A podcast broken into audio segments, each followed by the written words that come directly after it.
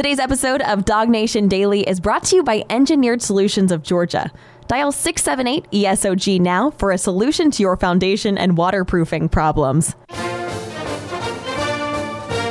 Presented by DogNation.com. This is Dog Nation Daily, the daily podcast for Georgia Bulldogs fans.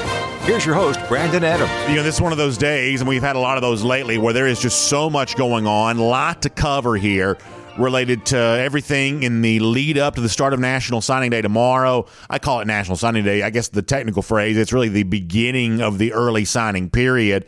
And obviously for Georgia, it's expected to be a very busy one as Georgia puts the cap on another elite class.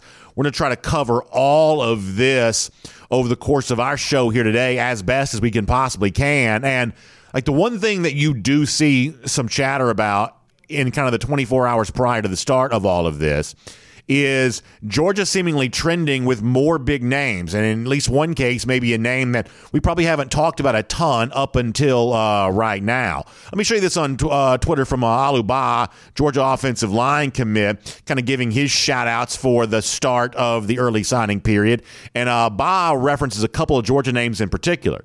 He says, We're going to see you Wednesday, and he references Kamari Wilson and he references Dale, Daylen Everette. Now, in the case of Wilson, this is a name that we've talked about for quite some time. This is a guy that we have sort of thought was probably in the mix pretty well for Georgia here along the way. And tomorrow we're going to find out one way or another if it is indeed the case that Kamari Wilson's ready to choose UGA and if Georgia can add this five star safety to go on and go along with everything else that it's brought in from a defensive back standpoint already for this class of 2022. And Kamari Wilson will be quite an addition in on all of that. And we'll find out tomorrow if that's indeed the uh, case. Uh, that's going to be a, a, pretty fun, a pretty fun one. In fact, Dog Nation going to have big coverage of the Kamari Wilson announcement tomorrow. That's going to be really good. However, the other thing that when uh, a boss says that gets a lot of folks' attention is when he mentions Daylen Everette there too. Now you know the story with Everette. Everette was a former Clemson commit. This is a five-star cornerback. This is a big-time name, and on the heels of Everette decommitting from Clemson and visiting Alabama here this weekend man, there is all kinds of chatter about Everette in Georgia right now. If you're on the internet and you're paying, you know, close attention to all of this, you cannot help but notice that that Georgia seems to be moving down the road here pretty fast with Daylen Everette. So this is the thing that has kind of come to define those final 24 hours prior to the start of a recruiting cycle. That Georgia obviously for the most part, we'll finish off with one or two names that we kind of expect Georgia to be kind of in the fold with. And those of us who follow UG recruiting have also kind of gotten spoiled related to the fact that Georgia also seems to be able to add somebody that it trended with very late or kind of flurried with very late to kind of get in that mix with. And right now, Daylen Everette seems to be one of those guys. So I would say keep it close to Dog Nation all day tomorrow because if the online chatter, if the internet is to be believed, then it certainly appears that Georgia is in really kind of a growing position with Daylen Everette there as well. Interesting to see Aliou Bah kind of mentioning him in the midst of all of this. Then there's another name that Georgia seems to be kind of on the move with in a positive way there as well. And this kind of goes back to something we talked about a little bit yesterday the fact that the chatter related to George and Marvin Jones Jr. does not seem to be slowing down very much on the heels of Jones' visit to UGA this past weekend. I showed you some photographic evidence of Jones in Athens yesterday. Let me show you another photo that I think is really cool that's kind of gotten some attention. This is apparently uh, Marvin Jones' mother on Twitter sharing nice photo of herself with uh, Marvin there in the uh, Georgia locker room. First of all, how good is it? It look to see the Georgia locker room now all decorated for Christmas? You got the Christmas lights there. You got the uh, Christmas tree there in the background. Uh, it was also her birthday. She says it was your birthday and four days left to commit. Let's do this. Best present any mom can ask for. And you know, she's certainly proud of her son, no matter where he ends up signing, no matter where he ends up going, to see the way in which, you know, he seems to be obviously a very coveted recruit, very coveted prospect this time of year. So this is, I'm certain, a very happy time for her, kind of coinciding with her birthday there as well. Some folks on video were earlier asking me, you know, I'm kind of, I guess people like to kind of mock me a little bit for my chortle. That's my big laughs when when Georgia gets some good recruiting news. I believe Jones, if he were to come to Georgia tomorrow, I believe that might get the biggest chortle of all for me. Like, no disrespect to a guy like Daylen Everette, but Jones is just the kind of example of a couple things here. First of all, the kind of elite edge rush prospect that Jones is, that's the kind of thing that I think really represents a need for Georgia here in 2022. I don't think there's any doubt that's something that Georgia kind of needs more of. And that's about as good a answer to that as you could possibly get. When you think about what Georgia has the potential to lose or is set to lose, you know, suddenly a, a, good bit of depth in this outside linebacker situation all of a sudden doesn't quite seem so robust going into next season. I mean, this time a year ago, Georgia was so deep at outside linebacker that a guy like Jermaine Jones, uh, excuse me, uh, Jermaine Johnson uh, would, would would leave Georgia, go into Florida State, become ACC Player of the Year because he was going to have to share snaps here in this Georgia defense. That's how deep Georgia was the outside linebacker spot 12 months ago. Well, uh, a few months from now, all of a sudden that's going to feel very different. Georgia needs more elite names in that outside linebacker room. So to add a guy like Jones, I would say if you're looking for a chortle from me, that's about as chortle worthy of a recruiting addition I think you can expect to have on National Signing Day. Beyond that, here's the other thing about Marvin that I think you like so much. We talked about this last week related to a guy like Oscar Delp. I interviewed Delp on TV the other night, and Delp was talking about how his belief in Georgia was solidified because he saw the way in which UGA used Brock Bowers, and suddenly there was a real proof of concept that could make Delp feel confident that if he came to UGA, he would also be used the same way. That this wasn't one of those things where you were asking someone to use their imagination of, hey, I know we're not using your position right now, but if you come here, we're going to use you. We're not doing this now because we don't have you, but once we have a player like you, we'll use you the way you need to be used. Well, ultimately, folks just don't have much of an imagination for stuff like that. They want to, you know, seeing is believing. They want to see someone that looks like them being used the way they want to be used. In the case of Delp, he saw that with Bowers and it was easy for him to want to follow in Brock's footsteps on that. I think in a lot of ways, Marvin Jones Jr. could be the defensive version of that same thing. Because, listen, terrific edge rush type guys want to get after quarterback. And for a long time in the Kirby Smart era, this was a very good defense for Georgia, but not necessarily a dominant defense in terms of getting after the quarterback.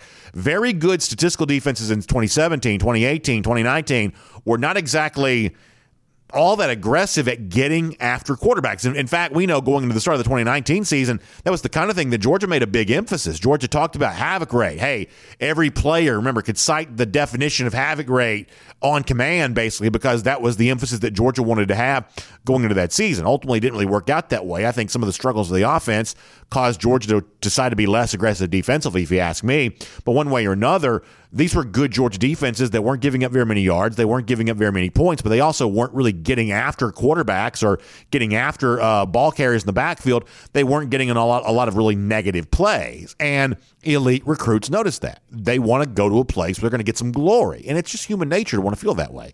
You want stats, you want all that kind of coming your way. You want that. And, um, and in 2017, 2018, 2019, this Georgia defense just wasn't really providing that. But in 2020, that started to change. And we talked about this. Even though there was obviously some defensive breakdowns in the Florida game and the Alabama game, the overall personality, the overall tone of this Georgia defense really started to evolve. We gave Dan Lanning a ton of credit for that. Georgia was sacking quarterbacks more in 2020 than it had in previous seasons. And obviously, Azeez Ojulari kind of led the way with that individually. But in 2021, with Ojulari no longer here, once again, the Dan Lanning system, Dan Lanning's influence on this Kirby Smart system also seemed to create a, just a more robust pass rush. And Georgia eclipsed that 40 sack mark that we've been kind of calling for the Dogs to do for a long time. Well, now Lanning is gone. And Georgia needs more pass rushers for the future. And oh, yeah, by the way, if you want another reason why the potential addition of Jones would be such a big deal, the fact that Georgia might be able to be doing this, the online chatter suggests they are certainly in the mix here, whether they actually win this recruitment or not. Uh, the fact that Georgia's kind of in the mix on all of this, even with the position coach and defensive coordinator that maybe Jones was thinking he might play for if he came to Georgia, announcing during Jones' visit to UGA that he's going to Oregon. The fact that Georgia still seems to be in at least enough of a position with Marvin that it's worth talking about one day before signing day. I think that speaks pretty well for Georgia all the way around. Now, I guess the other name that folks will, you know, kind of wonder about here a little bit because he's obviously the top prospect in the state and he's obviously a guy that has justifiably gotten a lot of attention. That's Travis Hunter. And, you know, I don't really have much new to, you know, uh, say about this. I mean, obviously, A lot of fans are going to continue to ask questions about this. We know that Hunter's taken some visits to Georgia. We know what kind of player that he is you know, even coming off of injury, you saw him in the state championship game. He just looked amazing. I have at least some reason to believe that he's probably been in Athens even more so than he has been publicly reported to have been there. So, you know, Georgia has certainly become an influence in Hunter ahead of National Signing Day, but not quite yet enough for me to believe that there's a whole lot to this. There's almost like a paradox for me with Travis Hunter in that if Georgia is going to flip a player, who has been quietly committed to Florida State for as long, I should say, not quietly committed, solidly committed, very, very um, emphatically committed to the to the Seminoles for as long as he ha- has been. It's almost like the way you would do that is to sort of sneak up and do it very quietly on your own. That if there's any chance of this happening, that the best proof of that may be no news whatsoever. Uh, whereas you know, the more there's chatter about this, the more there's there, there's seemingly some sort of you know gravitational pull there. The more that might reignite Florida State to try to close this thing there at the end. But ultimately, I have really no choice here other than to take Hunter at his word. He has been very clear that he sees himself as a Florida State commit. My assumption is that's kind of how he sticks before it's all said and done. That he'll kind of remain as committed to Florida State as he says he has been. I think that Georgia's kind of made a run at this. I think Georgia's done what it could do to get him on campus, but ultimately it may not extend much beyond that. However, certainly there seems to be a lot more smoke around, you know, Marvin Jones Jr. right now, around obviously Daylen Everette right now, and that's two potential big time ads to go on with to go along with all the other names that we already expect to be talking about. This is the thing we've just become conditioned to assume that on that day before signing day, that start of the signing period, that Georgia's going to be heavily in the mix with top names at a number of positions. And once again, here for the 2022 cycle, well, that once again appears to be true. My name's Brandon Adams, and this is Dog Nation Daily, the daily podcast for Georgia Bulldogs fans, presented today by Engineered Solutions of Georgia. And so glad to have you with us, no matter how you get to us today, live on video, 945 for our first and 15 at dognation.com and on the Dog Nation app. Also, 10 a.m., Facebook, YouTube, Twitter, Twitch. We join you there on video, radio at noon on Athens Sports Radio 960 The Ref. By the way, big day of coverage of National Signing Day with our friends in Athens tomorrow on the radio there, too. So if you're in the Athens area, I'm sure you'll check out 960 The Ref for all of that. And of course, uh, podcast form wherever you find them, including the Apple Player, Spotify, WorldFamousDogNation.com, all kinds of ways for you to get our program. We just really appreciate you checking that out and allowing us to kind of narrate this experience as Georgia gets ready for another National Signing Day and another elite recruiting class. Fun to be talking about all of that with you. And big thanks to our friends at Engineered Solutions of Georgia for making it all possible. You know, ESOG, the one to turn to for your foundation, your waterproofing issues. And this time of year, a lot of rain, things like that. You maybe see evidence of water intrusion to your house. It's the kind of thing that you know you got to take very seriously. You got to make sure that that you're getting that seen about because enough time over time that'll cause a lot of damage there to your home. So Get it seen about right now. Trust my friends at ESOG. First of all, it's fun to do business with Engineered Solutions of Georgia. They're proud partners of UGA. They're longtime supporters of Dog Nation Daily. Nothing pleases me more and nothing fills me with gratitude more than those of you that support those that support us. And Engineered Solutions of Georgia has been a great partner of ours for a long time, as well as a proud partner of UGA there, too. They've also got two full time engineers on staff. What that means is smart people. This is the structural integrity of your home. Anything that threatens your foundation threatens your most valuable asset, the kind of thing that you have uh, a huge, huge infan- uh, financial incentive to want to protect. And ESOG understands all of that. So let them provide a solution to your foundation waterproofing problems. After all, they're a solutions based company. Sometimes it's a simple fix, sometimes it's more complicated, but either way, they're the ones to turn to to help give you the advice you need. Lean on their expertise for all of this. Very simple number to dial, easy to remember. Simply dial 678 ESOG now. That's 678 ESOG now. That'll get you in touch with our friends at Engineered Solutions of Georgia, and it's great to have them presenting Dog Nation Daily here today. All right, coming up in a few minutes, it's Connor Riley. We will cover all of the bases for Georgia ahead of the start of the early signing period. We'll do a lot of that with Connor here coming up in just a little bit. Before that, though, I want to go around the doghouse. It is uh, presented today by Georgia's own credit union. And already some recruiting news for Georgia coming in the last 24 hours. The last name that obviously you know, Drew Bobo, the son of Mike Bobo, has committed to UGA as a part of its 2022 class. I'll show you this on the screen. Uh, good stuff from the official edit here for Bobo. Obviously, looking pretty happy there in that edit to be a part of this 2022 class for Georgia. And I think it's always fun when you can add a legacy name like this. And uh, obviously, there are a lot of folks that'll really tout Bobo as a player, which you really enjoy there too. So it's fun to be able to say a name that we know and say this is already also joining all those other names that are in the fold here for the Georgia 2022 class, including some of the ones that will be added um, tomorrow. Now, the other thing you'll kind of add in context with this, okay, is what about other offensive linemen? It's great to have Mike Bobo, uh, Bobo's son here at Georgia. Drew Bobo is a guy that has been well received uh, on the uh, recruiting circuit for the last year or so. But what else is going on with the Georgia offensive line right now? I think that's certainly fair to ask. And, you know, for the most part, I have kind of. I don't want to say I've shrugged it off, but I probably have not participated in the hysteria that some have participated in related to the UG offensive line this year. I think that Georgia's offensive line in 2021 on the field has been good, but I do believe it stopped short of being great. And I've tried to have some perspective related to this in that you know, this is not fantasy football. This is real football. You get what you can get, and you go out there and you do the best you can with what you have. And sometimes you don't have 22 first team All Americans. Sometimes you have overwhelming strengths. Georgia has a few of those. Sometimes you have weaknesses. Maybe Georgia's got one of those, maybe it doesn't. In other cases, you've got you know, good but not great. In the case of the offensive line, that's kind of what I believe Georgia has. And I think the reality that you're facing here is is that's fine for 2021. But given the profile that still exists for Georgia, given the fact that even with the influence that Todd Monken has had on this offense, and I do think that Monken's influence has been profound, even with that, this is still a Georgia team that wants to control the ball, that does want to run the football, that wants to you know, kind of win the time of possession battle. This is a team that still wants to get those yards on the ground. And this has not been a great version of that kind of offense for Georgia here this year. And when you kind of follow that truth up, and I believe that is true, with, you know, a collection of offensive line additions for the class of 2022 that are not quite of the same profile that we've kind of become used to seeing from UGA I think it does raise a couple of issues for the Georgia offensive line going into next season. Chiefly, there's this that you've got a lot of elite recruits that you have collected over the last couple of cycles. And next year, it's really imperative that Georgia unleash them on the rest of college football. Now, some of that's Tate Ratledge coming back from injury.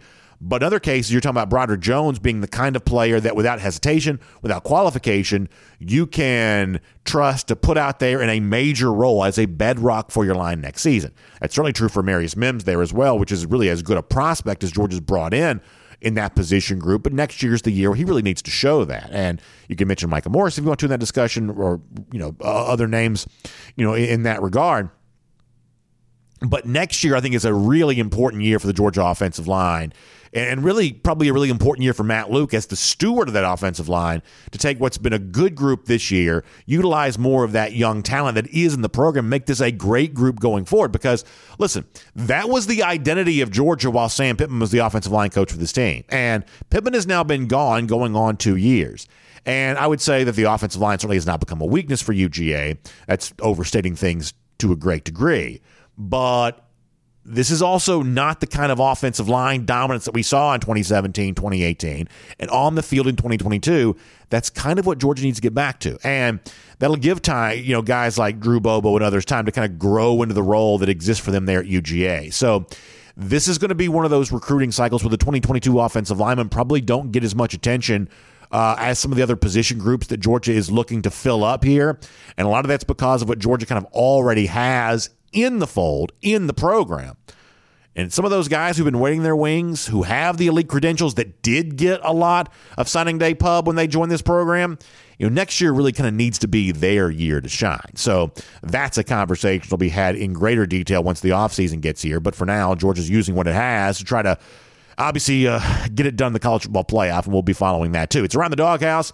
It is presented today by our friends at Georgia's own credit union. Of course, this is a holiday shopping time of year, and you're out there and you're shopping online or you're going into stores and you're doing all that kind of stuff. And as you do that, obviously, one of the things I hope you take with you is one of those Visa Signature and Platinum cards from our friends at Georgia's Own Credit Union. It's a great way to buy things online. And when you get one of those Visa Signature Platinum cards for Georgia's Own Credit Union, you also get a lot of great incentives just for signing up. First of all, it's a very convenient card to have. It offers all kinds of features and benefits like contactless payments, which is a really cool thing.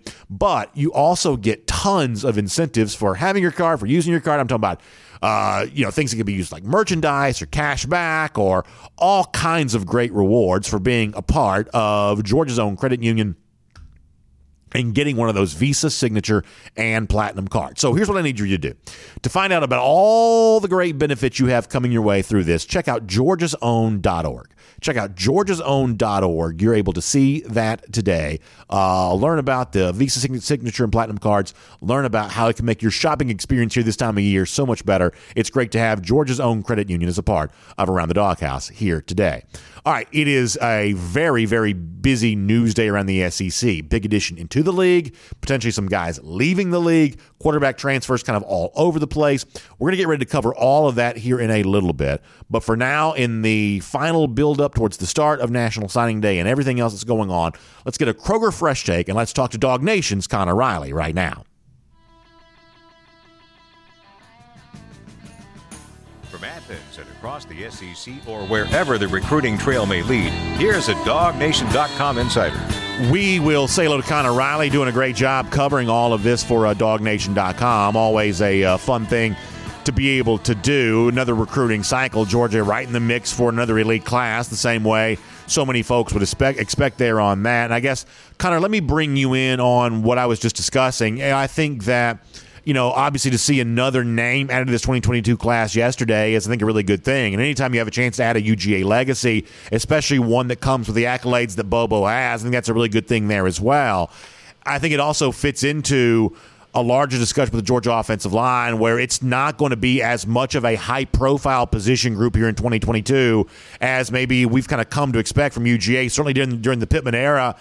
I think that's probably okay there as well, as long as the elite recruits that Georgia has brought in there in recent years really become a much more prominent part of the offseason discussion here this year. Georgia's offensive line in 2021 has been good, probably not great. I think in 2022, one way or another, whether it be you know new additions to the program or guys who've been here for a, for a year or two, I think the Georgia offensive line needs to take a step towards greatness once again in 2022. I would agree with that. I, I think you need guys like, say, a, a Micah Morris to play next year. You need Broderick Jones to get on the field. You need, you know, Amarius Mims is going to be tough because Warren McClendon is a really good offensive lineman and probably coming back. But Mims is a guy you look at his profile and think, yeah, that's a guy that we need to have come back and play next season or, or eventually get his way onto the field. I, I know people want to be down on this offensive line recruiting class – but look at the last two cycles who they have signed. You've got Broderick Jones, Tate Ratledge, Sedrick Van Pran, all top 60 prospects in their respective recruiting class. You look at the recruiting class last year Amarius Mims, Michael Morris, Dylan Fairchild, all top 100 prospects. It's hard to continue to recruit those guys every single year to sign three straight classes of three top 100 offensive line prospects when of those six guys listed, only one of them is going to start in your college football playoff game against Michigan out there. So you need to get those guys on the field. Now, if Tate Ratledge were healthy this year, obviously he is playing and starting at that right guard spot, and I would expect him to be penciled in, assuming that foot injury heals, yeah. to be a starter next year. You have Sedrick Van Pran at center. You're going to have Broderick Jones out there at left tackle. What happens at that other guard spot? We'll see, but I, will say this for everyone who's going to want to see Amarius Mims play and get on the field – Warren McClendon is about as good of an offensive lineman as you can get, and while he might not have had the high star recruiting ranking, he is a very, very good player. The other thing I'll say related to Mims is this: is that some people might be tempted to say, "Well, what does George really have in Amarius, given the fact that he hasn't played very much this year?" Yeah, I'll remind you in 2017, Isaiah Wilson wasn't playing at all, and, and forget what Wilson became once he got to the NFL. That's a totally different story, and obviously we continue to have prayers for him. But at Georgia, playing in 2018 and playing in 2019, Isaiah Wilson became a very good offensive tackle for Georgia, even though Wilson, by his own admission, was not ready to play in 2017. So, you know, this notion that anybody's behind schedule, you know, Georgia's a different program than it was in 2017, where it had to have an Andrew Thomas play as a true freshman. Otherwise, it wasn't going to have enough quality offensive linemen. In 2021, for Georgia, that just shouldn't really be the case anymore because you've had enough years to kind of build that depth. And I think the offensive line, for the most part, has gotten the job done here this year. But you do hope, especially in a cycle where you're not bringing in a lot of you know high four and five star names. A guy like Earnest Greene would appear to be going to Alabama instead of coming to UGA. I just think it puts a bigger spotlight on what Georgia has added in that position group over certainly the last cycle, or not, if not the last cycle or two. Yeah, I agree. And so with that, you know, it's good that you have sort of a robust line of guys ready to go, but it's also sort of again, this was always going to be a weird spot when you have the talent drain that you have on the offensive line, specifically from that 2019 season. You see multi-year starters like Andrew Thomas and Solomon Kindley and, and Isaiah Wilson all head off to the NFL. It's hard to replace that. Remember, Jamaree Salyer, who's been excellent for Georgia, an all SEC offensive lineman, he couldn't get on the field in his time there at Georgia for the first two years because of the same sort of problem that we've seen now. So when it comes to offensive line, again, I think this might be a more one class aberration than necessarily the trend going forward, where they are going to take more developmental prospects on the offensive line. Um, let's move on. I want to try to talk about as many names we can here for a moment. Based on the online chatter, I think it's fairly obvious that Georgia is very much involved with Daylen Everette right now. Uh, I kind of shared you what you know Alubas said, but even beyond that, all kinds of you know industry noise here, message board uh, noise here. It seems like this is real now. Whether it results in you know Everette signing with UGA, I guess remains to be seen. But Georgia right now stands to be a pretty big beneficiary from this Clemson decommitment. You've seen Ocean's Eleven, correct? Of course fantastic movie came out 20 years ago last. I actually week. referenced Ocean 11, Ocean's Eleven on the show last week, ironically. So. Uh, there's one of the scenes in the in the movie, fantastic movie. You should go watch it. I believe it is on uh, a certain certain subscription channel that you can watch uh, if you're into that sort of thing. And Brad Pitt and George Clooney are sitting down. They're talking. They're trying. And, and George Clooney has has this plan. He's like, "I want to knock over a casino, a casino," and he's like, "No." And he holds up three fingers. I want to knock over three. Yeah. I think Georgia's going to get three five stars tomorrow. Okay, so uh, I, I, I don't want to spoil your news here. I want you to lay this out, but it is interesting you're saying this because sometimes you see this happen in life where like elections kind of work this way where like sometimes it's just a landslide sometimes you get some early indicators they were just sort of heading for a landslide that it does sort of seem like to me that if georgia gets some good news tomorrow it's the kind of good news that might snowball a little bit so let me let you follow that some more there so we'll start with what we most soundly feel confident in, Kamari Wilson. Yeah. He's set to announce at 4 p.m. tomorrow. We have live coverage of that here on Dog Nation. Despite the fact that, that, that Kamari visited Florida this past weekend, does not seem like the enthusiasm for Georgia has slowed down very much. The there. reading of the green there still feels very positive about Georgia.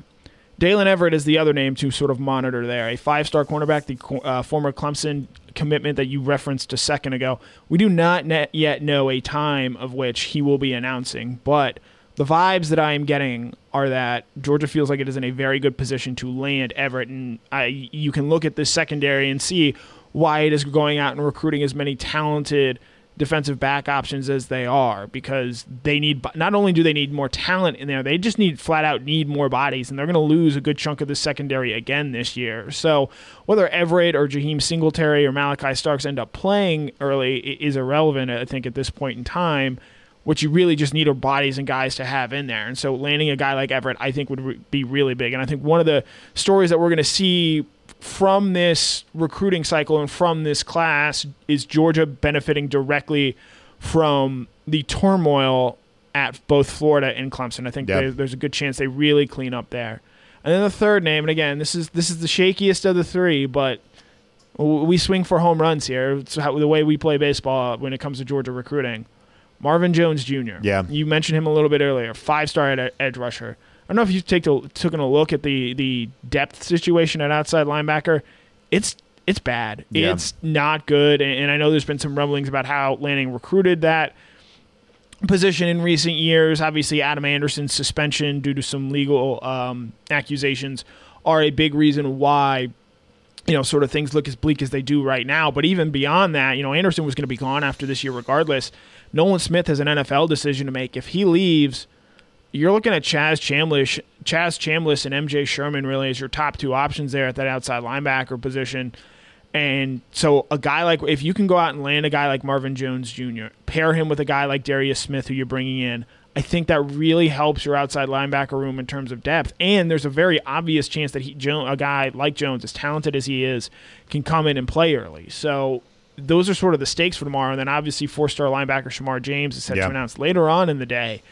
But there's a chance around five o'clock tomorrow Georgia is celebrating getting three five star signees on National Signing Day. Yeah, I mean, that's a really exciting setup for what could happen tomorrow. And I joke with our audience about this a little earlier that, you know, people have kind of, you know, mocked me for my like chortle thing, my big laugh when Georgia gets a, a big piece of news. And for me, the biggest possible piece of news that Georgia could get tomorrow, I do think would be Marvin Jones Jr. for a couple of reasons. First of all, I love the idea of Georgia showcasing what it's done this season, producing 40 plus sacks as a way of attracting more guys that could do the same thing in the future. And that's kind of what this would be, I believe, if Jones joins the fold here. I also like Georgia flexing to show that, hey, we may have lost our outside linebackers coach and our defensive coordinator, but we're not slowing down with what we're doing from a recruiting standpoint. And then the third thing is this is that if you look at like position value. Clearly, you'd want to have the best quarterback in the country if you could. And I would say the second best position to have is probably the very best wide receiver in the country. That's just kind of what college ball's become. But number three on that list, I believe, is the best out eh, the bed the, the best edge, outside rusher, quarterback sack guy. That may be the third most valuable commodity in all of football, in college football there as well. And that's what Jones arguably would have a chance to be. This would be about as big an add as Georgia could have if it could get it. I mean, look at Alabama's team currently the number one team in the country. Pretty soundly beat Georgia the other week. I, I think you and I would both agree, even based on the results of that game, Georgia was probably the better team at most spots. But Alabama had a clear edge at three positions quarterback, wide receiver, yeah. and edge rusher. Good point. And that's sort of the way college football is nowadays. You need a quarterback that can win you games and make explosive plays. You need a, a dynamic receiver. Doesn't really matter how fast he is, but preferably the faster the better. And you need a guy that can just create a sack out of nowhere. And, so if Georgia's able to land a guy like that in Jones and Gunnar Stockton or Brock Vandagriff, whoever fulfills that at quarterback, Georgia takes another step closer to being that. I think one of the other interesting things to monitor so much tomorrow is look at who Georgia's competing with for some of the guys we just mentioned. Daylen Everette, it's a Georgia Alabama battle. Marvin Jones Jr. sounds like it is a Georgia Alabama yeah. Uh, battle, though Florida State is in there as well. Shemar James, a Georgia Alabama tomorrow. Georgia's success tomorrow against Alabama on the recruiting trail, while it's not going to swing the results of this season, I think it could be very telling about the trajectory of Georgia ultimately trying to pass Alabama as the premier program in college football because I think that's something where if you get three of those wins tomorrow, say, I think you feel a little bit better about that. Whereas, you know, six o'clock, let's say things don't exactly go great for Georgia, they go one for three on those. Still, you're still looking up the mountain at Alabama. Yeah, I think that's uh, really true, and I think it also kind of brings what happened in last year's cycle back into the conversation there too, where Alabama really cleaned up, probably you know put together one of the best class of all time, and they did so without visits. That Alabama kind of leaned on prestige a year ago when there were no visits to be had, whereas this year in the presence of visits Georgia just seems to do a better job with the if if this cycle finishes off mm-hmm. with the mm-hmm. names you just mentioned, then Georgia can say, "Hey, we just do a better job with the visits. We close with Jones on his final visit. Alabama failed to close with Everette on his final visit. That that for the Georgia fan that wants some hope that eventually Georgia can overtake Alabama, the fact that Georgia leans on visits to win recruiting battles that Alabama wants to win."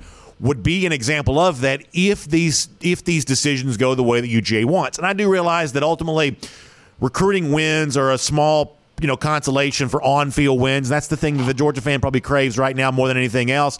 But you can't get the on field win unless you get enough of those talent acquisition wins there, too. These are not empty calories that George would have a chance to consume if it were to win these recruiting battles there tomorrow. And I think it would say something pretty strong about the recruiting apparatus of UGA in comparison to Alabama and evidence that regardless of how this year's college football playoff ends, Georgia's not exiting the national stage anytime soon. Right. And I think, you know, in spinning that a little bit, I actually think that's an example of Georgia being fortunate of the timing of the Dan Lanning news. Obviously, Chip Towers first broke it on Friday, but really Saturday was when that whole thing got confirmed and it was announced that he would be leaving. For Georgia to, to have those guys, to have a Marvin Jones on campus and be able to walk him through, all right, here's what we're doing next, instead of him being at home waiting on a phone call while everything else is being sorted out, that sort of benefits Georgia in that situation there. And so, again, it's tough to predict when there's going to be another pandemic, but as long as there are visits, I think Kirby Smart has done as good a job as a coach in the country. And again, Athens is a great city, but Athens, the city, doesn't exactly sell to these 17, 18 year old recruits of why they should come here. It's what you do in those interpersonal sit downs, uh, uh, those conversations that you have with recruits that really make those visits as impactful as they do. And if Georgia closes with an Everette and they close with a Jones and they close with a Kamari Wilson, those visits might be the biggest reason why. So let me give you a very inside baseball take here from a moment. You have to be a pretty plugged in Georgia fan to even know what this means. You mentioned a recruit before that I find very interesting. Like, I, I, you know, part of what's happening for me right now is not just thinking about what Georgia can still add, but also kind of reconsidering what Georgia has in the fold. Here's my very inside take that only like very plugged in Georgia fans are going to understand. I think Darris Smith is this year's version of Jamon Dumas Johnson. I, I think I think this is a guy that when folks really acquaint themselves with him, I think they're going to be like, "Whoa, this is a really a pretty good player." You know, Jamon Dumas Johnson was probably not you know the most heralded guy that Georgia brought in, but once folks kind of saw him, some folks saw him in person during a scrimmage, some folks obviously saw him in games. You know, you kind of you know hear the overall chatter about him. You realize, oh, in the future, man, uh, JDJ is going to be a pretty big part of this Georgia defense. Darris Smith is a big dude. Like this is a tall guy, a big body guy here. You know, for those people who kind of, you know, want to see Georgia kind of bring that element to its pass rush a little bit more, the kind of guy that can't just get swallowed whole by offensive tackles. That's one of those recruits and commits that I find myself to be just a little bit more interested in than maybe I was when he first committed to UGA. Yeah, so your JDJ comparison, he did not have a senior season. It was wiped out because yeah. of the COVID pandemic. And – while when he has stepped on the field, he has clearly been, I think, one of the better defensive backups that we have seen this season. You know, he's not the first guy off the bus type player, type athletic build. With Darris Smith, you know, playing down there in Appling County and is not exactly a, a well known hub of players, so he's probably not getting as seen as much as some of these other guys out there. But I, I think you look at the track record that Georgia has had with those types of players, you know, if you if if they identify you as someone who fits that bigger pass rush mold style, you look at a Jermaine Johnson, you look at an Adam Anderson. Those players have been productive and very good for Georgia. I don't know how quickly Darris Smith is going to sort of make his name known at Georgia, just given the sort of you know rigors of going from small town Georgia high school football to big time SEC football, that can be a little bit of, of an adjustment. Whereas I think Jamon Dumas Johnson playing at St. Francis Academy, maybe the 1B to IMG Academy's 1A in terms of premier national schools, I, I, think that helped his transition there. But I think there are a couple guys in this class, Darris Smith, um, Oscar Delp. Like yeah. I, I know wide receiver, and we'll talk about this after the fact. The wide receiver recruiting, I think, leaves a little to be desired in this class. But man, Oscar, like if you were excited about what Brock Bowers did, I think Oscar Delp can do a lot of the same things for you this coming season. There are a couple guys further down this class. I mean, you've seen him multiple times. Cole Speer, yeah. uh, you know, I don't want to say Ladd McConkey because that puts, I think, unrealistic expectations, and we're not typecasting white receivers here, but every time you watch him play for Calhoun High School, that dude goes out and makes plays. And I think there's a very good chance that that translates to the next level there for Georgia. Yeah, I want to talk to you more about the uh, Cole Speer thing here in a moment and that position group all the way around. We'll do that to kind of finish things up. Let me remind you, it's a Kroger Fresh Take with Connor Riley. Great to have him as part of the conversation here today. Also, great to tell you about really fun stuff ongoing with the legendary former coach and athletic director Vince Dooley at a local Kroger. We told you about one yesterday. Let's tell you about one there today going to be signing Dooley's playbook at the Woodstock Kroger. That's 2295 Town Lake Parkway. 2295 Town Lake Parkway. That's from 4 to 6 p.m. here this afternoon. Kroger and Woodstock. Yesterday we had a, a great um, visit with Coach Dooley there at the Kroger in Sugar Hill. Today it's coming up at the uh, Kroger there, Town Lake Parkway in Woodstock. So please be a part of this. First of all, Dooley's Playbook is a terrific collection of some of the great moments in Georgia football history, as told by Coach Dooley, but also accompanied by some beautiful paintings by the uh, renowned artist Steve Penley. This is an amazing holiday gift. It's even better when Coach Dooley signs it for you. He's got a beautiful signature. Uh, he tells great stories in person. This is a great, great way to get that tough to buy for Christmas gift for that person on your list with uh, Coach Dooley at the Kroger in Woodstock today. One more time, that address 2295 Town Lake Parkway in Woodstock from 4 to 6 p.m. today this has kind of become a tradition for us. Coach Dooley's done this at local Kroger's over the course of the last few years. I love telling you about it. I invite you to see him today in Woodstock if you're anywhere near that area as he signs Dooley's playbook today from 4 to 6 p.m. Really good stuff there. And you know, Connor, to get back to receiver for a moment, to get back to Speer in particular, I have seen him a few times. I don't mind telling you this that I think in the past, maybe I might would have disregarded a guy like Speer uh, a little bit because you know, for a number of reasons. Um, but when you watch him play in person, there is a, a real athletic profile that, that he brings to the table. And I'm not saying this is the kind of thing that should make you not want a Luther Burden or not want an Evan Stewart or some of those guys that we at one point in time talked about that are now going elsewhere. I'm not saying this should make you forget about the five star receiver. Georgia still needs those too. But do I think that Cole Speer can play at Georgia? I, I definitely do. Do I think that De'Nylon Morrissette can play at Georgia? I, I, definitely do. I saw Morrissette have a beautiful touchdown catch in the game that I saw him do, and I saw Speer making plays on both sides of the ball. And that ability to be a top flight defensive player, I think, speaks to the overall athleticism that he brings to Georgia as a wide receiver. This guy can run. He doesn't shy away from contact. Um, I'll be surprised if Speer is not on the field for UGA with a chance to contribute. Yeah, and I, I think while plenty want to see Georgia recruit those higher end Luther Burden type players and bring them into this class. I think with what you've seen with Cortez Hankton and, and even Todd Monken there as well, they've done an incredible job of identifying lower ranked recruits that can not only play at Georgia but come in and play early. We mentioned Ladd McConkey, second leading receiver on the team this season. I don't think anybody expected that right. in what would have been McConkey's potential fifth year at Georgia, much less his second year. Uh, AD Mitchell coming in and having the impact that he has had at Georgia. They've done an incredible job of identifying guys who can fit a certain athletic profile that are maybe, for whatever reason, under evaluated. You know, McConkey's story is well known. Adonai Mitchell's similarly did not have a high school se- senior season there, reclassified. For whatever reason, these guys are a little bit undervalued. And I, I think Georgia has done a great job of sort of moneyballing at that wide receiver position of finding, for whatever reason, something that other teams or other programs don't exactly value and using that and, and adding to this wide receiver room. While, yes, Georgia is going to lose George Pickens after this year to the NFL draft, and there might be some further attrition there. Again, if, if this wide receiver room can stay healthy, which it couldn't this year, that wide receiver position figures to be a strength next year for Georgia. And I expect that to be the case even adding a guy like a Cole Speer. But, and this will be my last point to you, Connor, I I, I just want to temper expectations. Mm-hmm. I, I, really do because, like, the one thing that I've been talking about a lot is is that Georgia is in the progress. They are in a process of upgrading their offense, and it's the kind of thing that's told over the course of multiple years. It's not a button you push from one off season to the next. It's not going to happen. To me, a very reasonable goal, and this is a little bit of a stretch goal, but but but still, it's it's it's a reasonable achievement. Georgia needs a receiver next year to be somewhat resemblant of what Brock Bowers has done this year. And by that, I mean tangibly specifically. Bowers is first team All SEC, and he has the look of a future first round pick.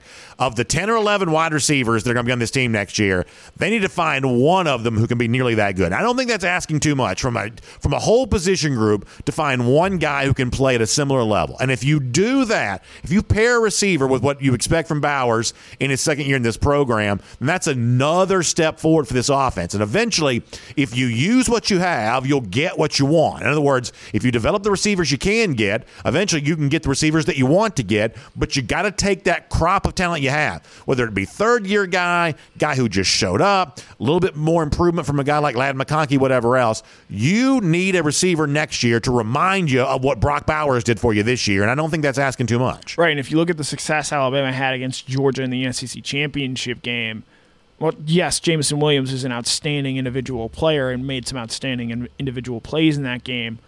What really just killed Georgia was John Metchie and having that second elite yep. wide receiver that they could get the ball to to make consistent first downs, to move the chains, to be a guy that Georgia, for a variety of reasons, either did not or could not cover. And so if you have multiple of those types of guys, if you, you know, and we might even get to see that in the playoff depending on how much healthier George Pickens gets. Yeah. If you're able to have that and make defenses choose, all right, do we commit more guys to the middle of the field to try and take away Brock Bowers, or do we commit guys on the outside to try and take away whoever that star wide receiver is? Because that's what they're going to need to be. They're going to need a true star wide receiver. Ladd McConkey's a good player. He's not quite yet a star player.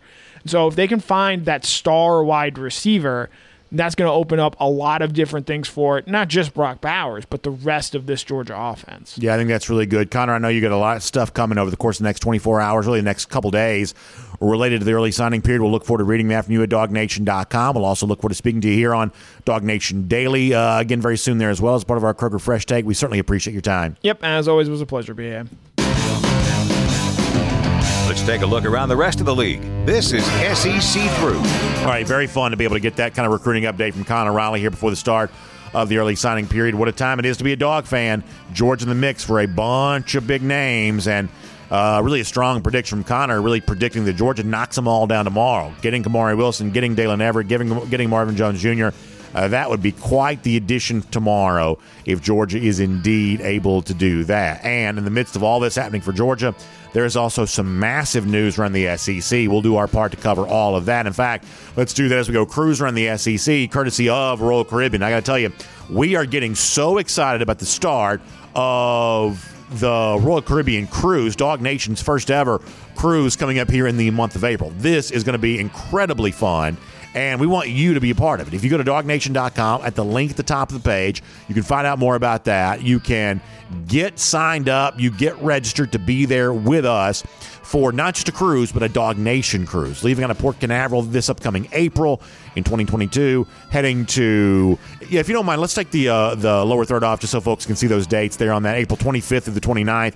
Tickets are on sale for this right now. We're going to be going to Nassau, the Bahamas. Perfect day, Coco Cay on the Independence of the Seas, which is a beautiful, beautiful ship for uh, Royal Caribbean. Special Dog Nation events, all the fun things that are associated though with Perfect Day Coco Cay. You've heard me talk about that private island in the Bahamas. It's got the thrill side with the slides and the helium balloon, and get the chill side, which has the private cabanas, almost very relaxing, very enjoyable, the kind of thing that I probably am going to uh, like being a part of. Whichever side of the island you gravitate towards, Perfect Day Coco Cay is truly perfect for everyone, one way or another. Nassau, a really fun port to visit. I've been there a few times myself, and it's always an exceptional stop, and it will be again for us on our Dog Nation cruise. Plus, Independence of the Seas is just a uh, wonderful, wonderful ship there, too uh, really a part of the great fleet of ships Royal Caribbean. It's great to have them back on the seas again and great to be on board with you coming up this April. So dognation.com, find a link there at the top of the page. It'll take you to the Cruise and Vacation Authority.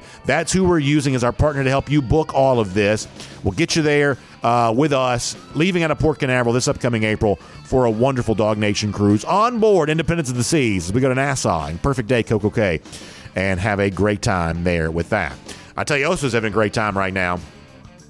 That's South Carolina coach Shane Beamer because he pulled it off yesterday. And this is kind of an example of what I said a moment ago that sometimes the way to pull off a really big coup in college football is to do it as quiet as possible. That the, the noisier it is, the more likely something steps in the way and has a chance to kind of just slow it all down. Well, yesterday, without really much in the way of rumor leading up to this, Beamer pulled off a shocker yesterday, adding Spencer Rattler, a transfer from Oklahoma, into the fold. Now, Beamer and Rattler have a relationship going back to, to at least presumably going back to the time in which Beamer was a assistant coach on the Oklahoma staff. So maybe that's what Beamer kind of leans on here to get Rattler in the fold.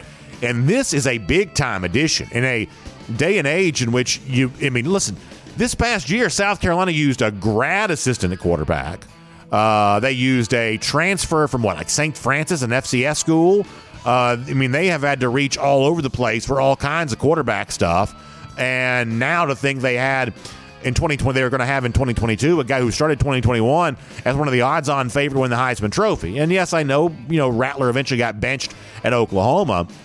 But don't act like this isn't a big get for Beamer in South Carolina, the kind of thing that'll get your attention. They're also adding Austin Stogner there as well a uh, pass catching tight end. So, so two big additions from the Oklahoma program for Shane Beamer there at South Carolina.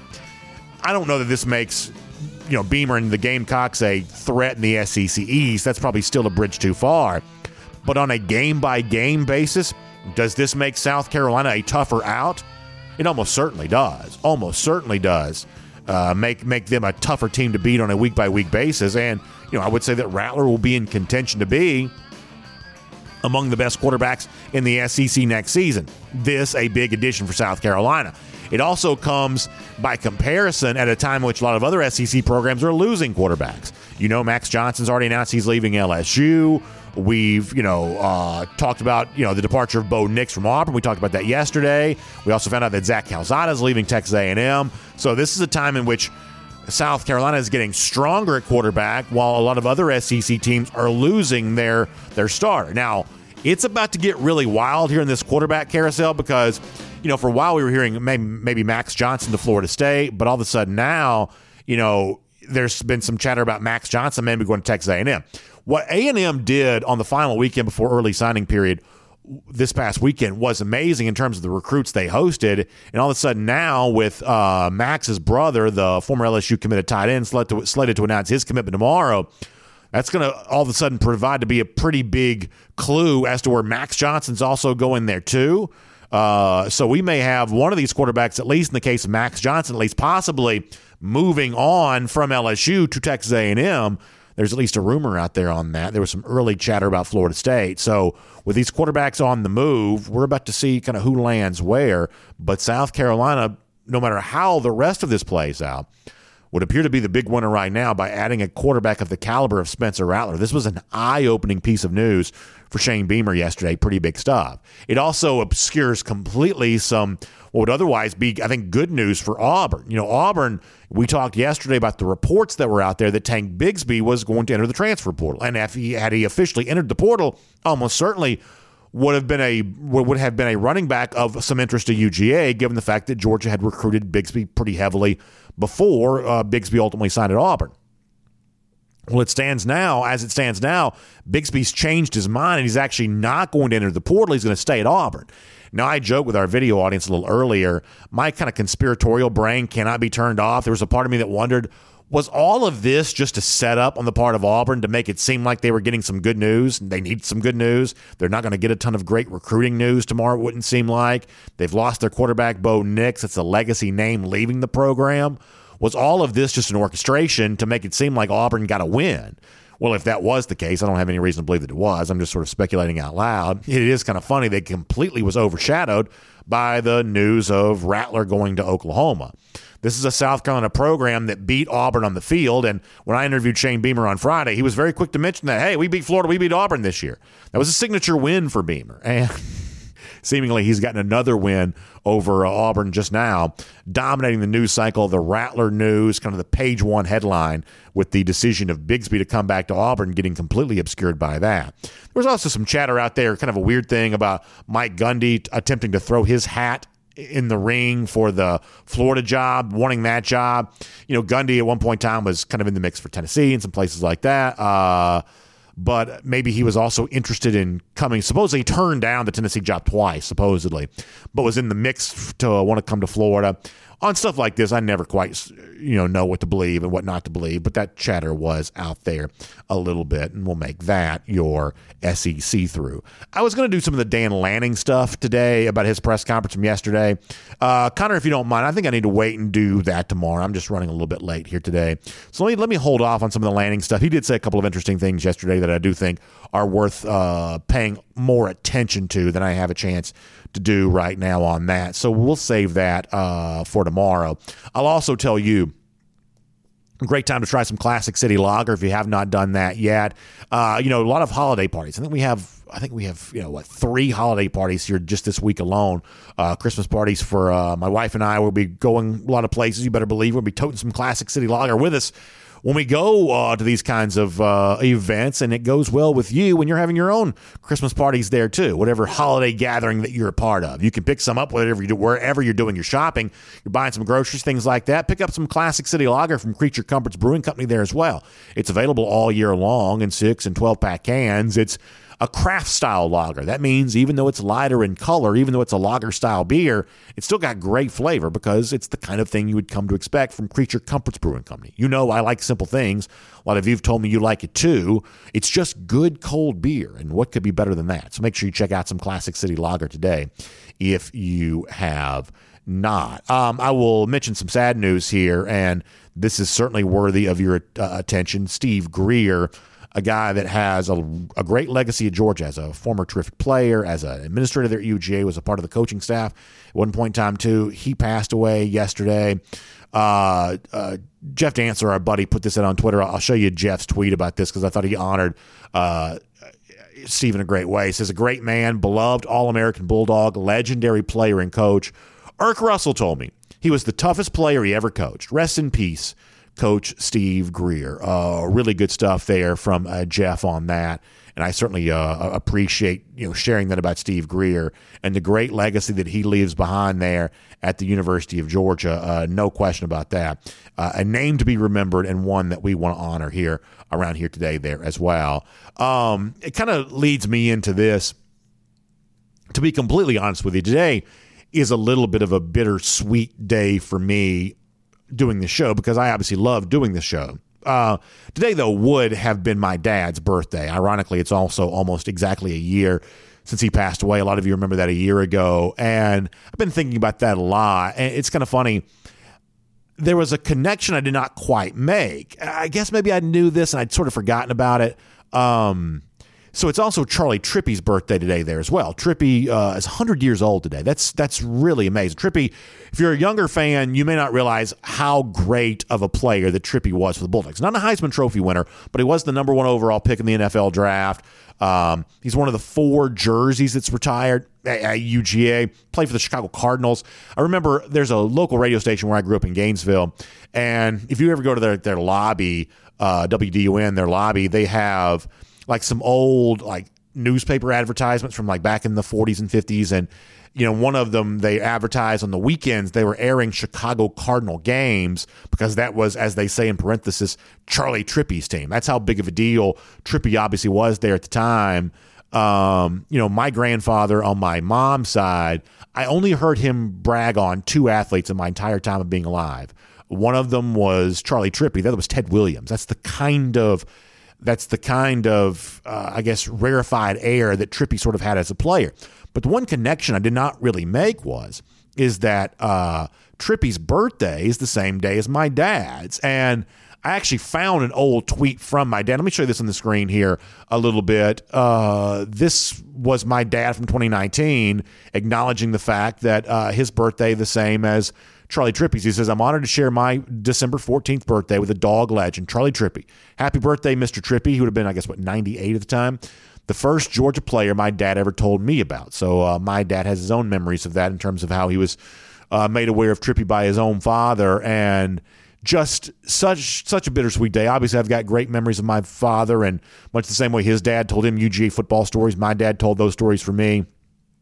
Never really made the connection that my dad's birthday, Charley Trippi's birthday were the same thing, although I guess I would have seen that tweet there at the time. But um, and just in thinking about today's show, that's pretty heavy there on my uh, heart and mind. So for all of you getting ready to enjoy Christmas or getting ready to enjoy the college football playoff with the Georgia fans in your life, family, friends, whatever else, just keep them close to you and appreciate every single moment that you have because certainly getting here to do this show today – you know, my dad just still remains very, uh, very heavy on my mind. So happy birthday to Charley Trippi. So happy to celebrate 100 years for Mr. Trippi. And obviously, I do that with my own dad on my mind uh, here right now. And kind of an awkward transition from that to this. But I, I do want to talk to you about a decision that a lot of you get a chance to make as you kind of come to the end of this year and you start thinking about your upcoming year. And for a lot of you, or maybe for the children in your life, it's about, hey, setting yourself up for a career and kind of what you want to do with that. And for some people, it's a traditional college. But for other people, the idea of a traditional college comes with incredible burden, incredible financial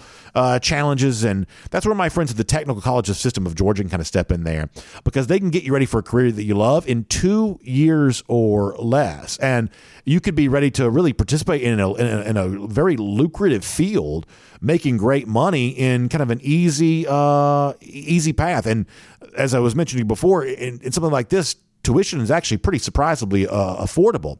And uh, your job placement rate when you're a part of the technical college system of Georgia, you're going to 99% of the time, you're going to kind of move through that and be ready to be in a job that you're going to love and a very rewarding, very financially lucrative field. So, the technical college system of Georgia's got 22 colleges offering more than 600 programs that allow you to, and you've heard me say this before, succeed sooner. And who wouldn't want to be able to do that?